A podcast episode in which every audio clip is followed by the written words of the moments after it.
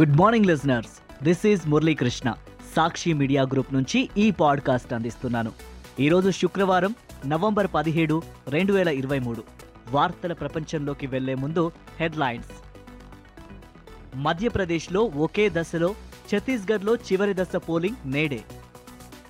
ఏపీలో వైఎస్సార్ జగనన్న కాలనీల్లో మౌలిక సదుపాయాలపై నిరంతర పర్యవేక్షణ ఉండాలని ముఖ్యమంత్రి వైఎస్ జగన్మోహన్ రెడ్డి సూచన. ప్రతిభకు గుర్తింపు ఇచ్చే విషయంలో సాక్షి మీడియా గ్రూప్ కృషి ప్రశంసనీయమని ఆంధ్రప్రదేశ్ గవర్నర్ అబ్దుల్ నజీర్ వెల్లడి. కాంగ్రెస్ దుర్మార్గుల చేతికి చిక్కొద్దని తెలంగాణ ప్రజలకు ముఖ్యమంత్రి కేసీఆర్ వినతి. కొత్త రాష్ట్రాలు ఏర్పాటు చేయటం అంటే పిల్లలాట కాదని కేంద్ర మాజీ మంత్రి పి చిదంబరం స్పష్టీకరణ. తెలంగాణలో శనివారం బీజేపీ సకల జనుల విజయ సంకల్ప సభలు. చైనా అధినేత షీ జిన్పింగ్ ను మరోసారి నియంతగా అభివర్ణించిన అమెరికా అధ్యక్షుడు జో బైడెన్. వన్డే క్రికెట్ ప్రపంచ కప్లో ఫైనల్కు చేరిన ఆస్ట్రేలియా.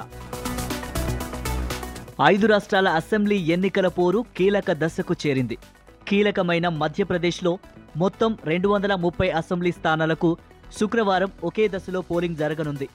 అలాగే ఛత్తీస్గఢ్లో మొత్తం 90 సీట్లకు గాను చివరి దశలో భాగంగా 70 అసెంబ్లీ సీట్లకి కూడా పోలింగ్ జరుగుతుంది. ఛత్తీస్గఢ్లో నవంబర్ 7న తొలి దశలో 20 స్థానాల్లో పోలింగ్ జరిగింది. అదే రోజు ఈశాన్య రాష్ట్రం మిజోరంలో మొత్తం 40 స్థానాలకు ఒకే దశలో పోలింగ్ ముగిసింది. మధ్యప్రదేశ్ ఎన్నికల బరిలో మొత్తం 2553 మంది అభ్యర్థులు నిలిచారు.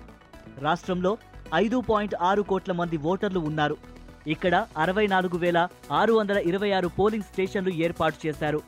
ఛత్తీస్గఢ్లో రెండో దశ బరిలో 958 మంది పోటీ పడుతున్నారు. 1.63 కోట్ల మంది ఓటు హక్కు వినియోగించుకోబోతున్నారు. రాష్ట్రంలో 18,833 పోలింగ్ కేంద్రాలు ఏర్పాటు చేశారు. నవరత్నాలు పేదలందరికీ ఇల్లు పథకంలో భాగంగా నిరుపేద అక్క చెల్లెమ్మలకు ఇంటి నిర్మాణం కోసం మంజూరు చేసిన బ్యాంకు రుణాలకు సంబంధించి వడ్డీ డబ్బుల విడుదలకు చర్యలు తీసుకోవాలని ఆంధ్రప్రదేశ్ ముఖ్యమంత్రి వైఎస్ జగన్మోహన్ రెడ్డి ప్రభుత్వ ఉన్నతాధికారులను ఆదేశించారు. ఇళ్ల లబ్ధిదారులపై భారం పడకుండా అదనపు సాయం కింద పావలా వడ్డీకి 35,000 రూపాయల చొప్పున బ్యాంకు రుణాలను అందిస్తున్నామని ఆయన చెప్పారు. ఇప్పటి వరకు మంజూరు చేసిన రుణాలకు సంబంధించి ప్రభుత్వం భరించే వడ్డీ మొత్తాన్ని జమ చేసేందుకు సన్నాహాలు చేయాలని సూచించారు. వైఎస్సార్ జగనన్న కాలనీల్లో మౌలిక సదుపాయాలపై నిరంతర పర్యవేక్షణ ఉండాలని స్పష్టం చేశారు.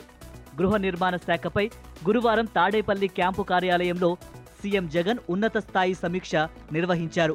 నవరత్నాలు పేదలందరికీ ఇల్లు పథకం పురోగతిని పరిశీలించి అధికారులకు కీలక సూచనలు చేశారు. జగనన్న కాలనీల రూపంలో ఏకంగా 17,000కు పైగా ఊళ్ళనే కొత్తగా నిర్మిస్తున్నామని ముఖ్యమంత్రి గుర్తు చేశారు. ఈ కాలనీల్లో మౌలిక సదుపాయాల కల్పనపై ప్రత్యేకంగా దృష్టి పెట్టాలని అధికారులను ఆదేశించారు. తెలుగు రాష్ట్రాలు గర్వించే విజయాలు సాధించిన వారికి తగిన గుర్తింపును అందించడంలో సాక్షి మీడియా గ్రూప్ కృషి ప్రశంసనీయమని ఆంధ్రప్రదేశ్ గవర్నర్ అబ్దుల్ నజీర్ అభినందించారు. విభిన్న రంగాల్లో విజయాలు సాధించిన వారిని గౌరవించేందుకు హైదరాబాద్లో గురువారం నిర్వహించిన 9వ సాక్షి ఎక్సలెన్స్ అవార్డుల ప్రధానోత్సవంలో ఆయన ముఖ్య అతిథిగా పాల్గొన్నారు. విద్య, వ్యవసాయం, క్రీడలు, ఆరోగ్యం, పర్యావరణం వంటి వాటిలో అవార్డు గ్రహీతలు సమాజంపై చెప్పుకోదగిన ప్రభావం చూపారని, వారి శ్రమకు ఈ పురస్కారాలు తగిన గుర్తింపు అని కొనియాడారు. వ్యయ ప్రయాసలకు ఓర్చి సాక్షి మీడియా ఈ కార్యక్రమాన్ని విజయవంతంగా నిర్వహించిందని గవర్నర్ చెప్పారు. ఈ కార్యక్రమంలో YS Bharathi Reddy, Sakshi media group సిబ్బంది తదితరులు పాల్గొన్నారు. పోరాడి సాధించుకున్న తెలంగాణలో కుల మతాలకు అతీతంగా అందరినీ కలుపుకొని రాష్ట్రాన్ని ఒక దరికి తెస్తున్నామని బీఆర్ఎస్ అధినేత ముఖ్యమంత్రి కె చంద్రశేఖరరావు పేర్కొన్నారు. కాంగ్రెస్ దుర్మార్గుల చేతికి చిక్కొద్దని, వాళ్ళు వచ్చి మళ్లీ రాష్ట్రాన్ని నాశనం చేయొద్దనేదే తన బాధ అని చెప్పారు. 50 ఏళ్ల పాలనలో కాంగ్రెస్ ఏం చేసిందో, 10 ఏళ్లలో బీఆర్ఎస్ ప్రభుత్వం ఏం చేసిందో చూడాలని ప్రజలను కోరారు. కాంగ్రెస్ మాటను నమ్మి ఆగమై ఓటేస్తే మన పరిస్థితి కైలాసం ఆటలో పెద్దపాము మింగినట్టు మళ్లీ మొదటికి వస్తుందన్నారు. గురువారం ఆదిలాబాద్, బోధ్, నిజామాబాద్ రూరల్, నర్సాపూర్ నియోజకవర్గాల పరిధిలో నిర్వహించిన బీఆర్ఎస్ ప్రజా ఆశీర్వాద సభల్లో సీఎం కేసీఆర్ ప్రసంగించారు. తెలంగాణ ఏర్పాటయ్యే నాటికి కరెంటు, మంచినీళ్లు, సాగునీళ్లు లేవు. రైతుల ఆకలి సావులు, చేనేత కార్మికుల ఆత్మహత్యలు వంటి ఎన్నో సమస్యలు ఉన్నాయని చెప్పారు. ఒక్కొక్కటిగా తీర్చుకుంటూ అభివృద్ధి చేసుకుంటూ వెళ్తున్నామని చెప్పారు. తెలంగాణను మోసం చేసిన బీజేపీకి ఒక్క ఓటు కూడా వేయవద్దని ప్రజలను కేసీఆర్ కోరారు. రాష్ట్రాల ఏర్పాటు ప్రక్రియ చాలా సంక్లిష్టమైనదని, రాష్ట్రాలను కలపడం విడదీయడం అంటే పిల్లలాట కాదని కాంగ్రెస్ వర్కింగ్ కమిటీ సభ్యుడు కేంద్ర మాజీ మంత్రి చిదంబరం వ్యాఖ్యానించారు.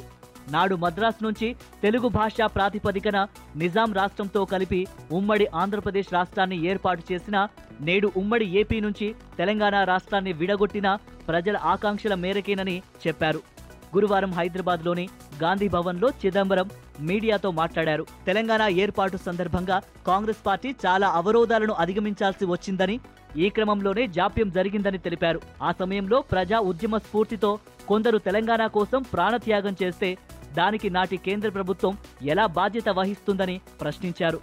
దానికి కేంద్రం బాధ్యత వహించాల్సి వస్తే తెలంగాణ ఏర్పాటైన తర్వాత ఆత్మహత్యల పాలైన 4,000 మంది రైతుల మరణాలకు ఎవరు బాధ్యత వహిస్తారని చిదంబరం ప్రశ్నించారు. తెలంగాణలో గత 9 ఏళ్లలో బీఆర్ఎస్ ప్రభుత్వం అన్ని రంగాల్లో విఫలమైందని విమర్శించారు.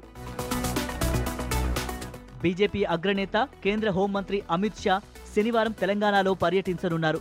వివిధ కార్యక్రమాల్లో పాల్గొంటారు. ఉదయం హైదరాబాద్లో బీజేపీ ఎన్నికల మేనిఫెస్టోని విడుదల చేస్తారు.